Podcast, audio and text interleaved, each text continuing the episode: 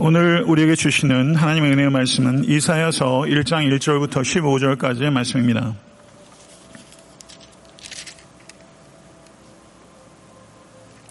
이사야서 1장 1절부터 15절까지의 말씀 아, 교독하도록 하겠습니다. 제가 먼저 읽겠습니다.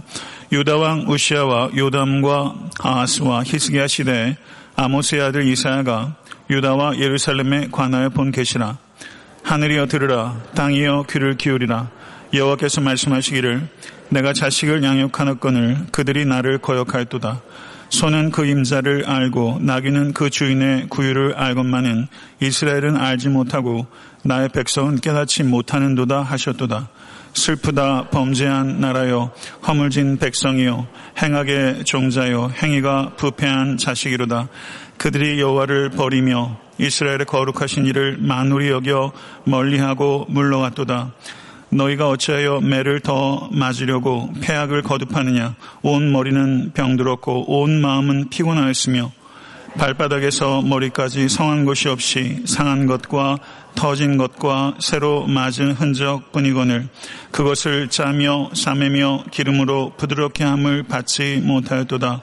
너희의 땅은 황폐하였고 너희의 성읍들은 불에 탔고 너희의 토지는 너희 목전에서 이방인에게 삼켜졌으며 이방인에게 파괴된 같이 황폐하였고 딸 시오는 포도원의 망대같이 참외밭의 원두막같이 에어싸인 성읍같이 겨우 남았도다. 만군의 여호와께서 우리를 위하여 생존자를 조금 남겨두지 아니하셨다면 우리가 소돔 같고 고무라 같았으리로다.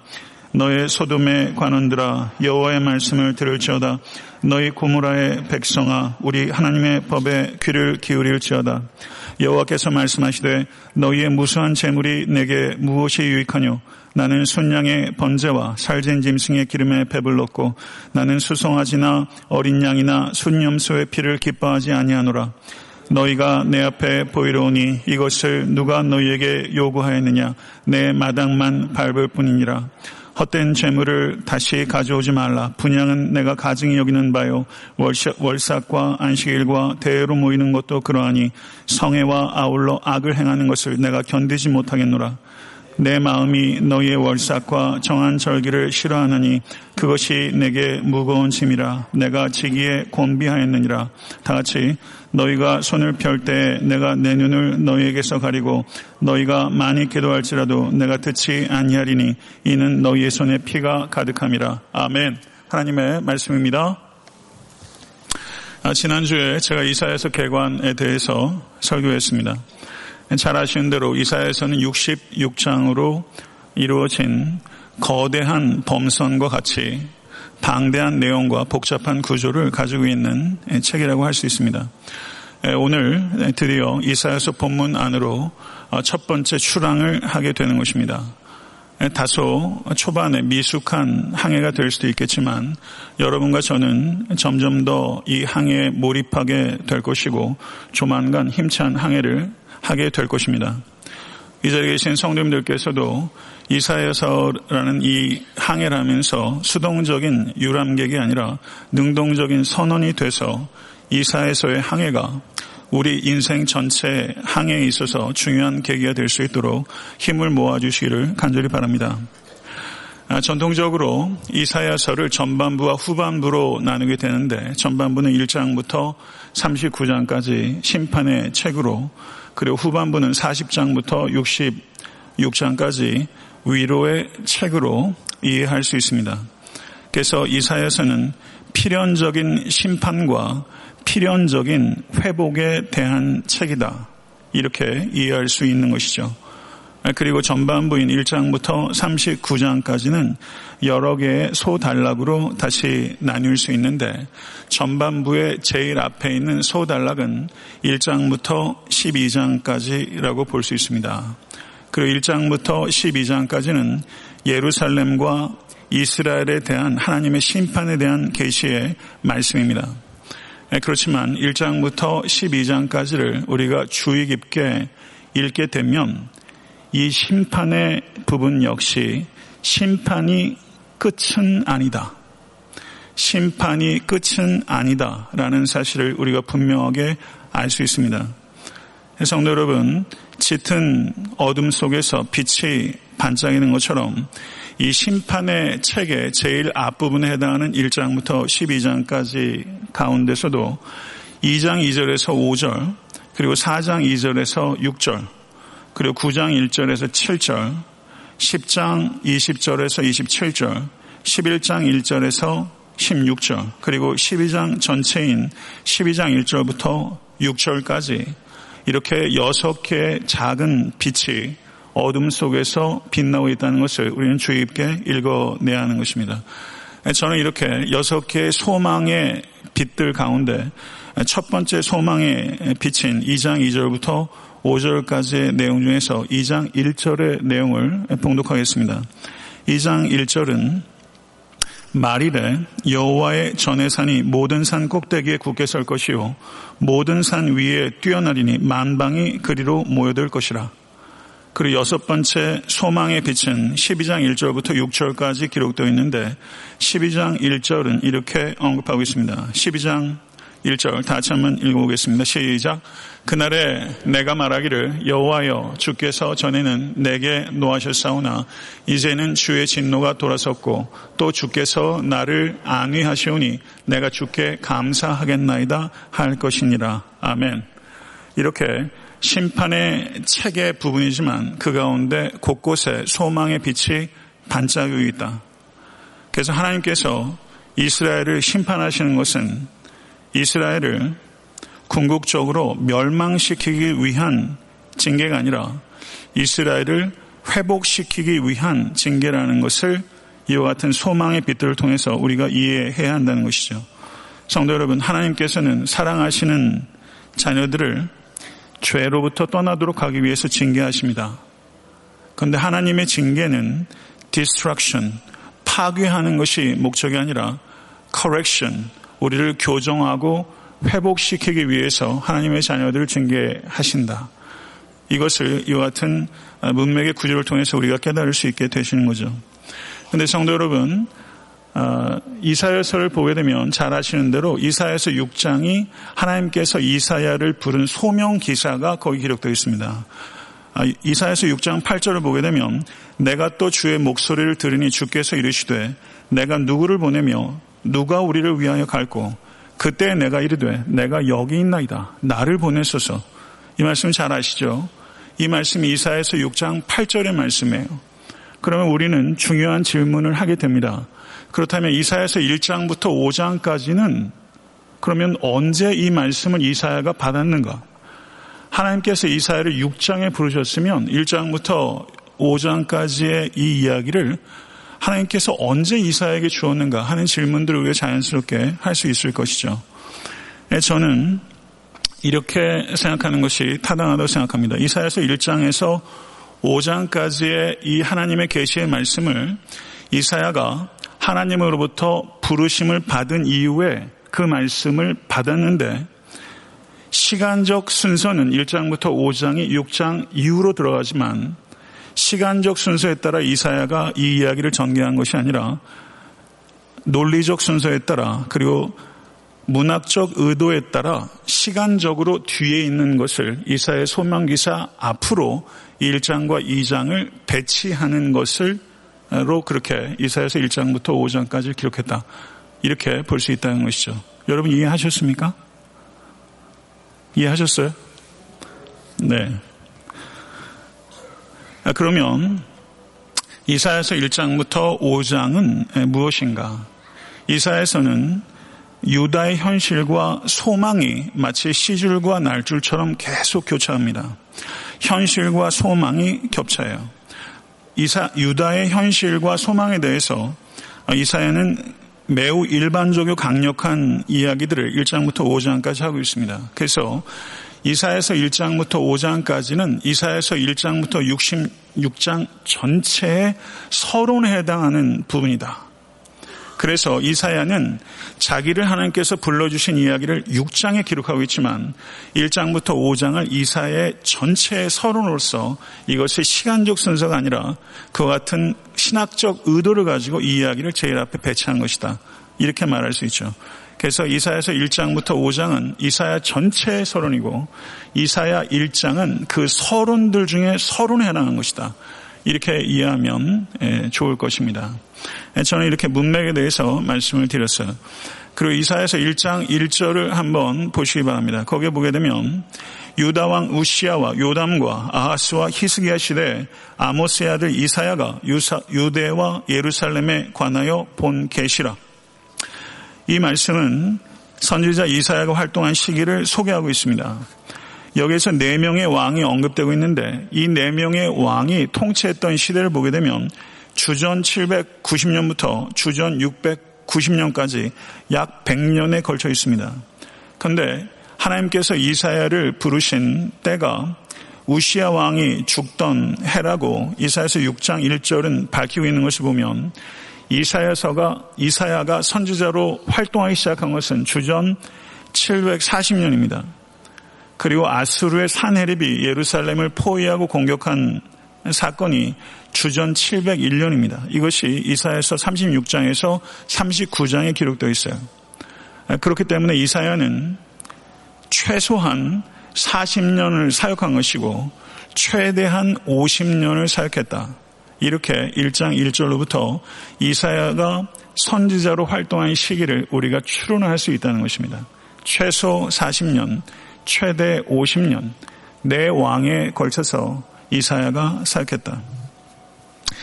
이사야라는 이름의 뜻이 제가 뭐라고 지난주에 말씀드렸습니까? 이사야가 어떤 뜻이죠? 여호와께서 구원하신다.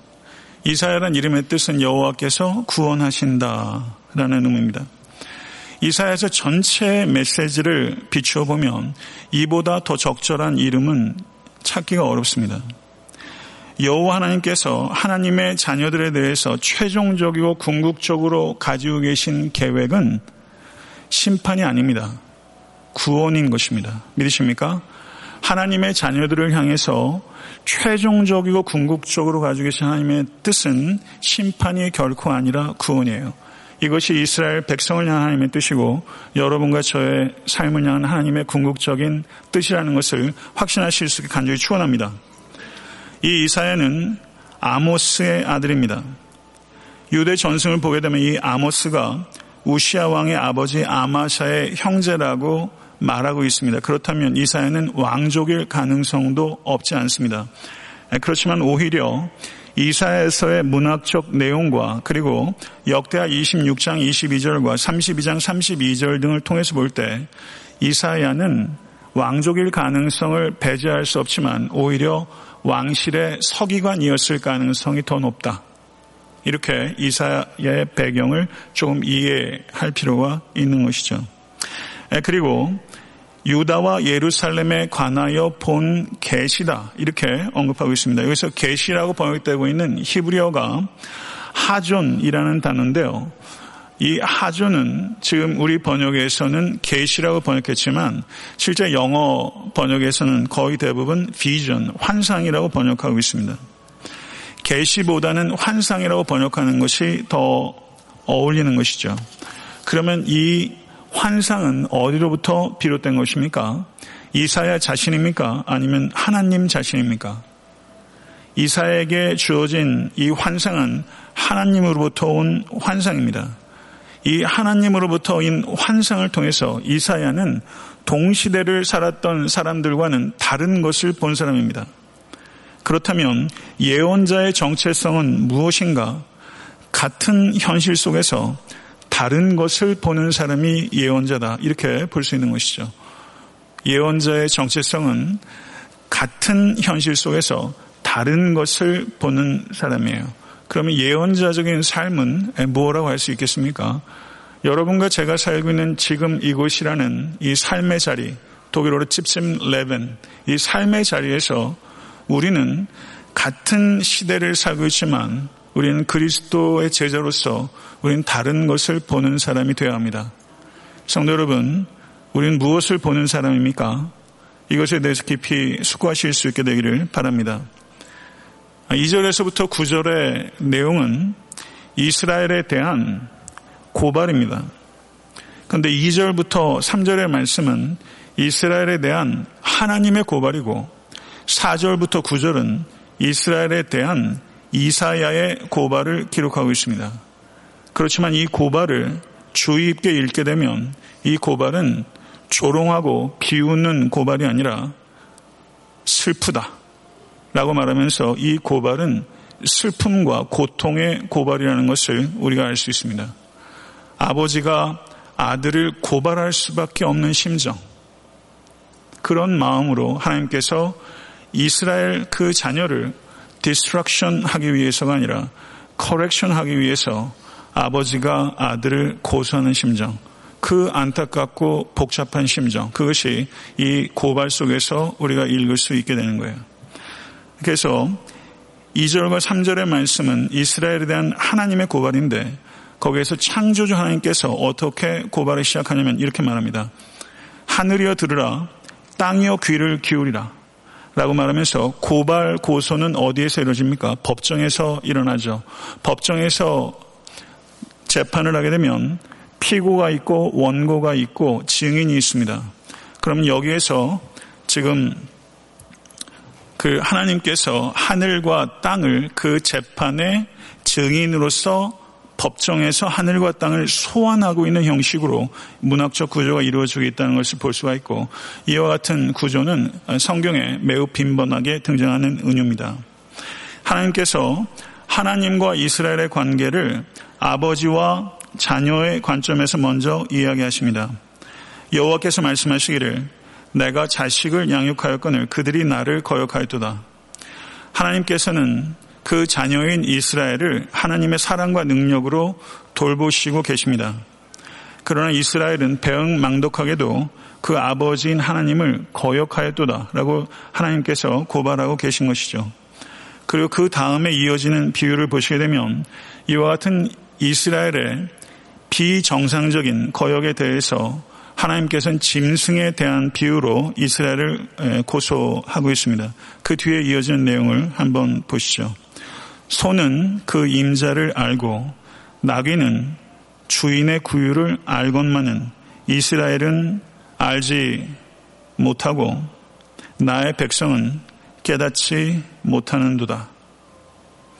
성도 여러분, 이스라엘은 적어도 적어도 주인이 누군지 아는 소보다도 못하고 적어도 누가 음식을 주는지 아는 나귀만도 못한 이스라엘은 짐승만도 못한 무지한 존재라고 하나님께서 고발하고 계신 것입니다.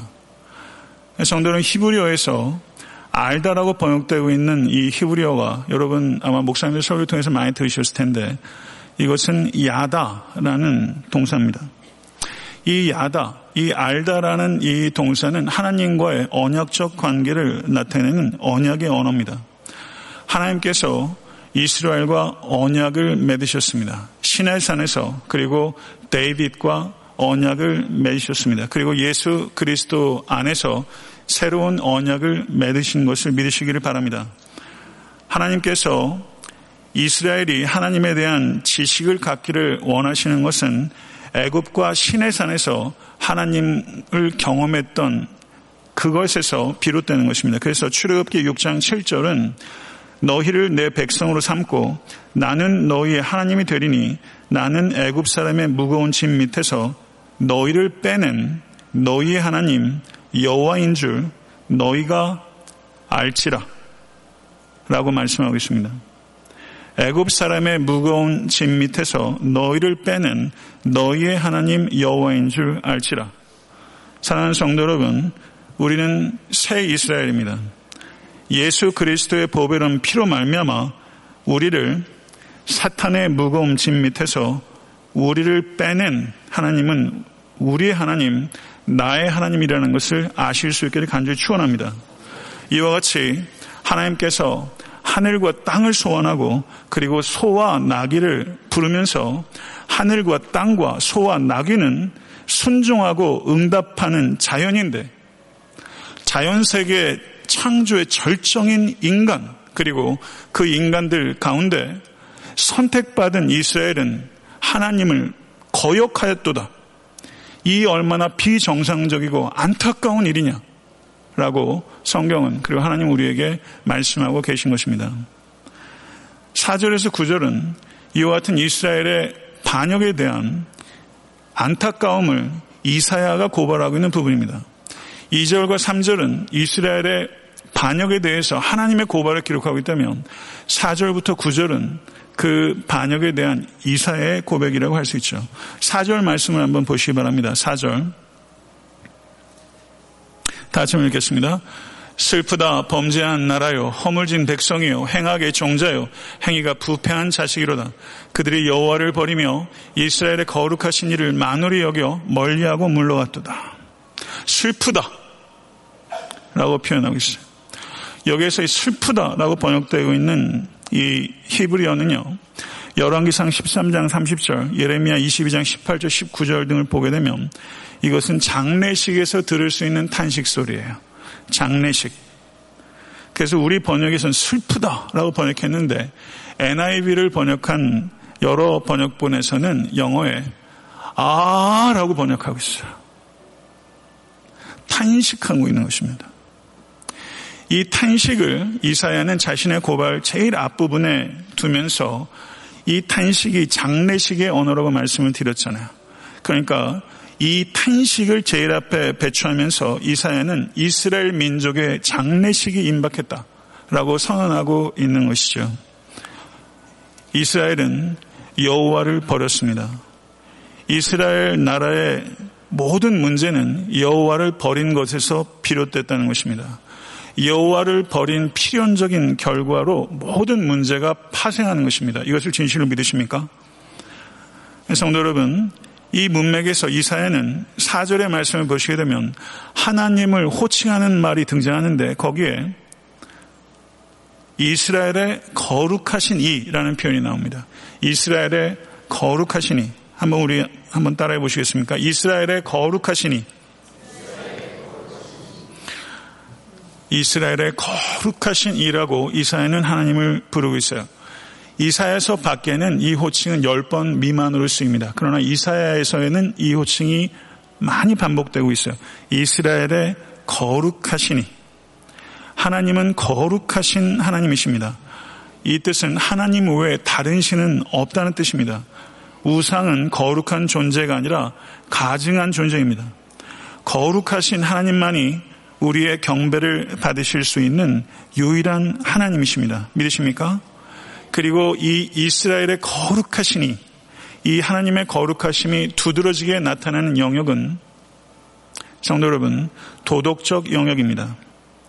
거룩하신 하나님을 우리가 경배한다고 말하면서 부도덕하게 살아간다는 것은 하나님을 모욕하는 것이라는 뜻입니다. 이것을 기억하실 수 있게 간절히 바랍니다. 하나님은 거룩하신 하나님, 그런데 이 하나님을 수식하면서 이스라엘의 거룩하신 하나님이라고 말을 했어요. 이것은 거룩하신 하나님께서는 이스라엘과 무관하신 하나님이 아니라 이스라엘의 거룩하신 하나님, 이 거룩하신 하나님께서 이스라엘에게 헌신하셨다는 뜻이고, 그리고 하나님의 자녀인 이스라엘이 하나님께 헌신할 것을 요청한다는 언약적 관념이 그 안에 있는 것입니다. 이스라엘의 거룩하시니 성도 여러분 여기에 그 뜻이 있는 것입니다. 내가 거룩하니 너희도 거룩하라. 하나님의 말씀입니다. 하나님께서 우리에게 한계를 결정해 주신 것입니다. 우리의 삶의 한계는 거룩입니다. 하나님께서 이 한계를 주신 것은 하나님께서 우리에게 멍해를 주시기 위한 것이 아니라 하나님께서 우리에게 자유를 주시기 위한 것이고 하나님께서 우리를 사랑하시기 때문에 이 한계를 우리에게 주신 줄로 믿습니다. 이 한계를 수용하면 복을 받게 될 것이고 이 한계를 거부하게 되면 그 결과는 비참할 것입니다. 성도 여러분, 우리가 이렇게 이야기할 수 있을 것입니다. 자연의 질서가 가득합니다. 자연의 질서를 거역하면 결과가 뒤따릅니다. 그런데 영적인 질서를 거역하면 그 역시 결과가 뒤따릅니다. 중력의 법칙이 있습니다.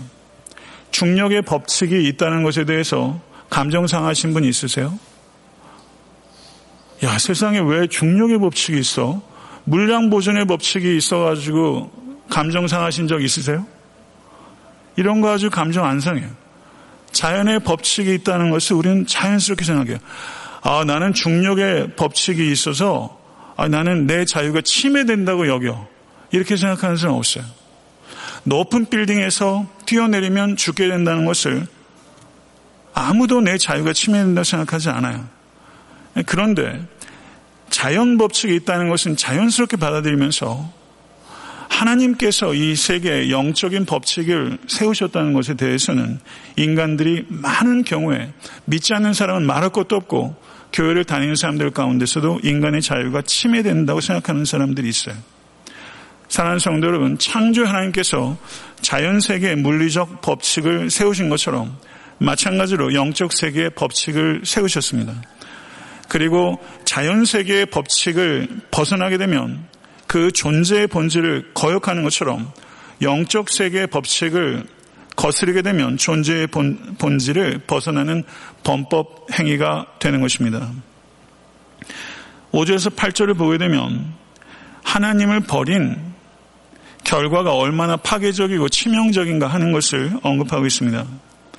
여기서 5절부터 8절까지 성경은 두 가지 비유를 사용합니다. 첫 번째는 몸에 난 상처의 비유입니다. 너희가 어찌하여 매를 더 맞으려고 폐역을 거듭하느냐. 온 머리는 병들었고 온 마음은 피곤하였으며 발바닥에서 머리까지 성한 곳이 없이 상한 것과 터진 것과 새로 맞은 흔적뿐이거늘 그것을 짜며 싸매며 기름으로 부드럽게 함을 받지 못하였도다. 이렇게 말하면서 몸에 난 상처로 비유하고 있고 그 다음은 정복당한 땅의 황량함의 이미지를 사용하고 있습니다. 너희의 땅은 황폐하였고 너희의 성읍들은 불에 탔고 너희의 토지는 너희 목전에서 이방인에게 삼켜졌으며 이방인에게 파괴된 같이 황폐하였고 딸 시온은 포도원의 망대같이 참외밭에 원두막같이 에워싸인 성읍같이 겨우 남았도다. 이렇게 말하면서 이스라엘이 아스르의 공격으로부터 겨우 예루살렘만 보존하고 있는 마치 참외밭에 원두막만 덩그러니 남아있는 것처럼 이스라엘이 얼마나 황폐했는가 하는 것을 이와 같은 비유를 통해서 나타내고 있는 것입니다. 여러분과 저는 성경을 읽을 때 조금 더 세심해야 될 필요가 있습니다. 건성으로 읽지 마십시오. 우리가 적어도 상식만 발휘해서 읽어도 우리는 훨씬 많은 영적인 진리들을 그 안에서 찾을 수 있을 것입니다. 근데 구절을 보게 되면 하나님께서 조금 남겨두신 은혜를 언급하고 있습니다. 구절의 말씀 우리가 다 같이 한번 읽어보도록 하겠습니다. 만군의 여호와께서 우리를 위하여 생존자를 조금 남겨두지 아니하셨다면 우리가 소돔 같고 고모라 같았으리라. 하나님께서 시온을 완전히 파괴되도록 두지 아니하셨습니다. 이것은 하나님께서 힘이 없으셔서 완전히 파괴되도록 하신 것이 아니라 하나님께서 우리를 위하시기 때문에 남은 자를 남겨두셨다 라고 말하고 있는 것이고 이것이 남은 자 사상이 이사에서에서 중심적인 신학 사상일 뿐만 아니라 성경 전체에 이 남은 자에 대한 사상이 있는 것이고 이 바로 남은 자가 바로 바르게 무릎 꿇지 않았던 사람들이고 그리고 지금 이 시대에 그리스도인들이 이 시대에 무릎 꿇지 않은 남은 자로 있는 것입니다. 여러분과 제가 남은 자가 될 수 있기를 간절히 축원합니다. 그러면 이스라엘의 문제가 하나님을 버린 것이고 그리고 거기에서 모든 것들이 파생했고 그리고 이것에 대한 고발이 2절부터 9절까지 있는 것이고 2절과 3절은 하나님의 고발이며 4절부터 9절까지는 이사야의 고발입니다. 이해하셨죠? 그러면 이제 이사야는 너희에게 선택할 수 있는 길이 두 가지가 있다. 라고 말하면서 그 중에 하나를 선택해라. 라고 이사야는 말하고 있는 겁니다. 그럼 10절부터 15절까지는 우리가 이 본문은 많이 익숙해요. 여기에는 첫째, 외식적인, 형식적인 종교 의식의 길이 있습니다. 형식적인 종교 의식의 길. 그리고 16절부터 17절은 회개와 변화된 삶의 길이 있습니다. 그리고 18절에서 20절의 말씀은 이 형식적인 종교 의식의 길을 택하던가 아니면 회개하고 변화된 삶의 길을 택하라. 이스라엘 백성이요. 이 두 개의 길이 있다. 택하라. 라고 이사야가 이스라엘 백성들에게 이야기하고 도전하고 있는 것이죠. 바로 이 도전이 여러분과 제가 직면한 도전입니다. 형식적인 종교 의식의 길을 걸어갈 것이냐, 아니면 회개하고 진정으로 변화된 성도의 삶을 살아갈 것인가. 이 임박한 심판 앞에 닥친 이 이스라엘의 선택이 바로 임박한 종말 앞에 있는 새 이스라엘인 여러분과 저에게 던져진 두 가지 길이라는 것이죠. 여기에서 형식적인 종교 의식의 길에 대한 하나님의 반응은 무서운 혐오입니다. 10절부터 15절의 말씀 우리가 다 같이 한번 봉독하도록 하겠습니다. 10절부터 15절 말씀 시작 너의 소돔의 관원들아 여호와의 말씀을 들을지어다. 너의 고무라의 백성아 우리 하나님의 법에 귀를 기울일지어다. 여호와께서 말씀하시되 너의 무수한 재물이 내게 무엇이 유익하뇨? 나는 순양의 번제와 살진 짐승의 기름에 배불렀고 나는 수송아지나 어린 양이나 순년소의 피를 기뻐하지 아니하노라. 너희가 내 앞에 보이러 오니 이것을 누가 너에게 요구하였느냐? 내 마당만 밟을 뿐이니라 헛된 재물을 다시 가져오지 말라. 분양은 내가 가증히 여기는 바요. 월삭과 안식일과 대회로 모이는 것도 그러하니 성애와 아울러 악을 행하는 것을 내가 견디지 못하겠노라. 내 마음이 너희의 월삭과 정한 절기를 싫어하나니 그것이 내게 무거운 짐이라. 내가 지기에 곤비하였느니라. 너희가 손을 펼 때 내가 내 눈을 너희에게서 가리고 너희가 많이 기도할지라도 내가 듣지 아니하리니 이는 너희의 손에 피가 가득함이라. 사랑하는 성도 여러분, 이스라엘 백성들은 열심히 제사를 드렸습니다. 남유다의 문제는 제사가 없었던 게 아닙니다. 제사를 드리고 있었기 때문에 자기들이 하나님을 거역한다고 생각하지 않았습니다. 그리고 하나님으로부터 은혜와 축복을 받을 당연한 권리가 있다고 생각했습니다. 그래서 이스라엘 백성들은 사실은 자신들이 드리는 제사를 통해서 하나님을 조종할 수 있다고 생각했습니다. 성도 여러분, 이것에 대해서 이사야가 통렬하게 저들을 비난하고 있는 것입니다. 너희의 형식적인 종교적 열심은 공정하고 도덕적 행실을 통해서 증명되지 않으면 그것은 예배도 아니며 기도도 아니고 그것은 회개가 아니다. 라고 이사야는 통렬하게 비난하고 있는 것이죠. 이와 같은 비난, 형식적인 제사와 기도에 대한 비난은 이사야서에서도 지속적으로 나타나고 있지만 구약의 다른 선지서들 통해서도 일관되게 등장한 주제입니다. 호세아서 6장 6절을 보게 되면 거기 잘 아시는 대로 나는 인애를 원하고 제사를 원하지 아니하며 번제보다 하나님을 아는 것을 원하노라.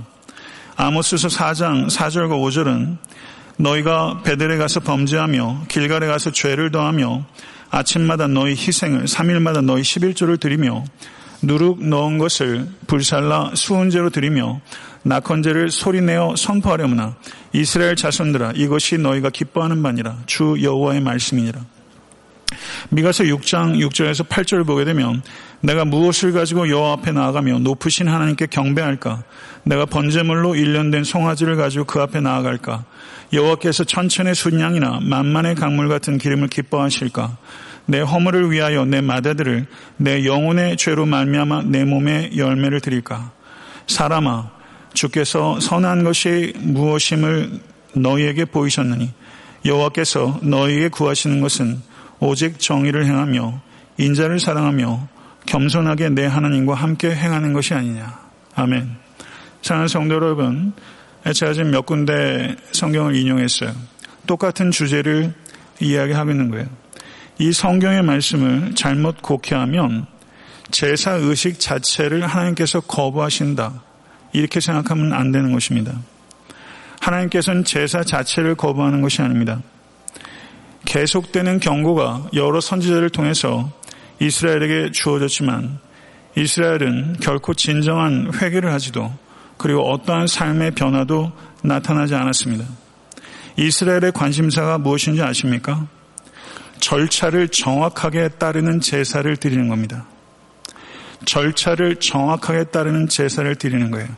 그리고 그러한 제사를 드리면서 그 제사는 자기 부인의 예배가 아니라 자기 과시의 예배가 됐던 것입니다. 이와 같은 제사를 거듭해서 드리게 되면 그 제사는 죄를 씻는 제사가 아니라 죄를 쌓는 제사인 것입니다. 그들의 종교적인 열심은 하나님께 영광을 돌리기 위한 것이 아니라 자기의 영광을 얻기 위한 것입니다. 엄밀하게 말하면 그들의 제사는 하나님을 섬긴 것이 아니라 자신을 섬긴 것입니다. 이스라엘 사람들에게 있어서 이 종교적인 그리고 절차를 따르는 이 기계적인 제사를 통해서 이스라엘 백성들은 자동적으로 자신의 죄가 속죄되고 축복을 얻을 것이라 생각했습니다. 그들의 제사는 인격적인 제사가 아닙니다. 그리고 그와 같은 거짓된 열심히 있는 제사를 통해서 그들은 헛된 소망, 거짓된 소망을 가졌던 것이죠.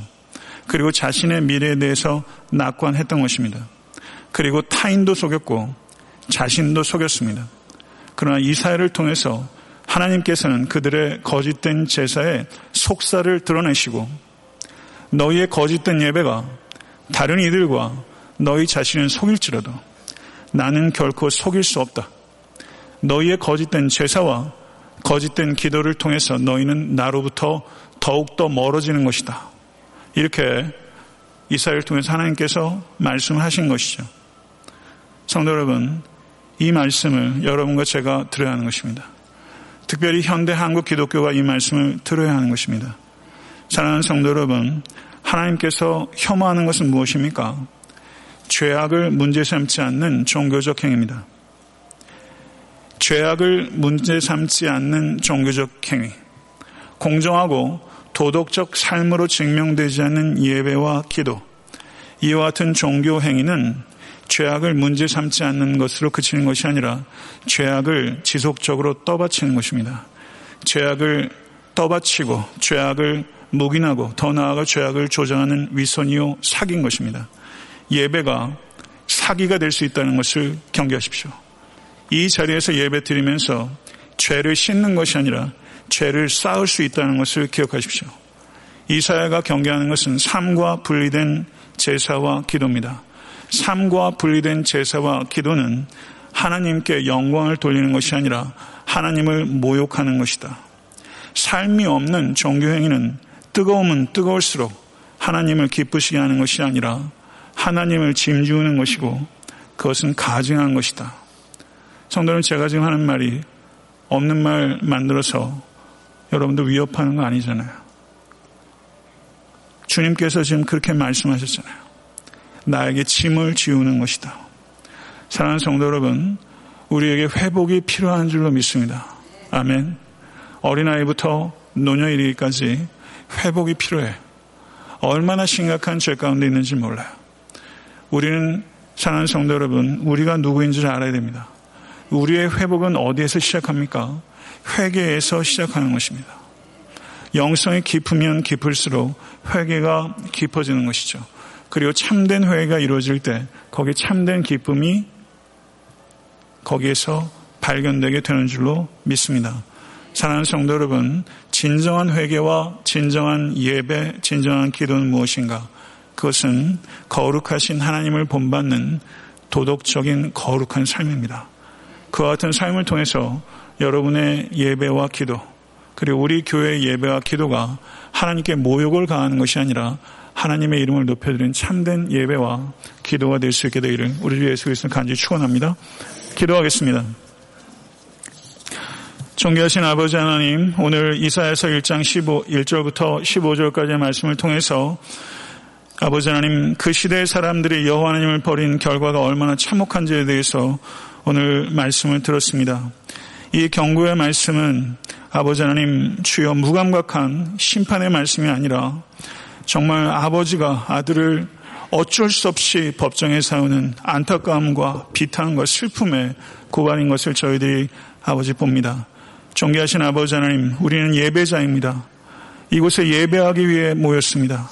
아버지 하나님 이 예배를 통해서 우리가 거짓을 범하지 않도록 하나님 도와주시고 사람과 자신을 속일 수 있을지 몰라도 예배를 받으신 하나님은 우리의 중심을 보시는 것을 기억하고 아버지 하나님 우리가 중심으로 통회하며 거룩하신 하나님을 본받을 수 있는 우리가 될 수 있도록 인도하여 주시옵소서.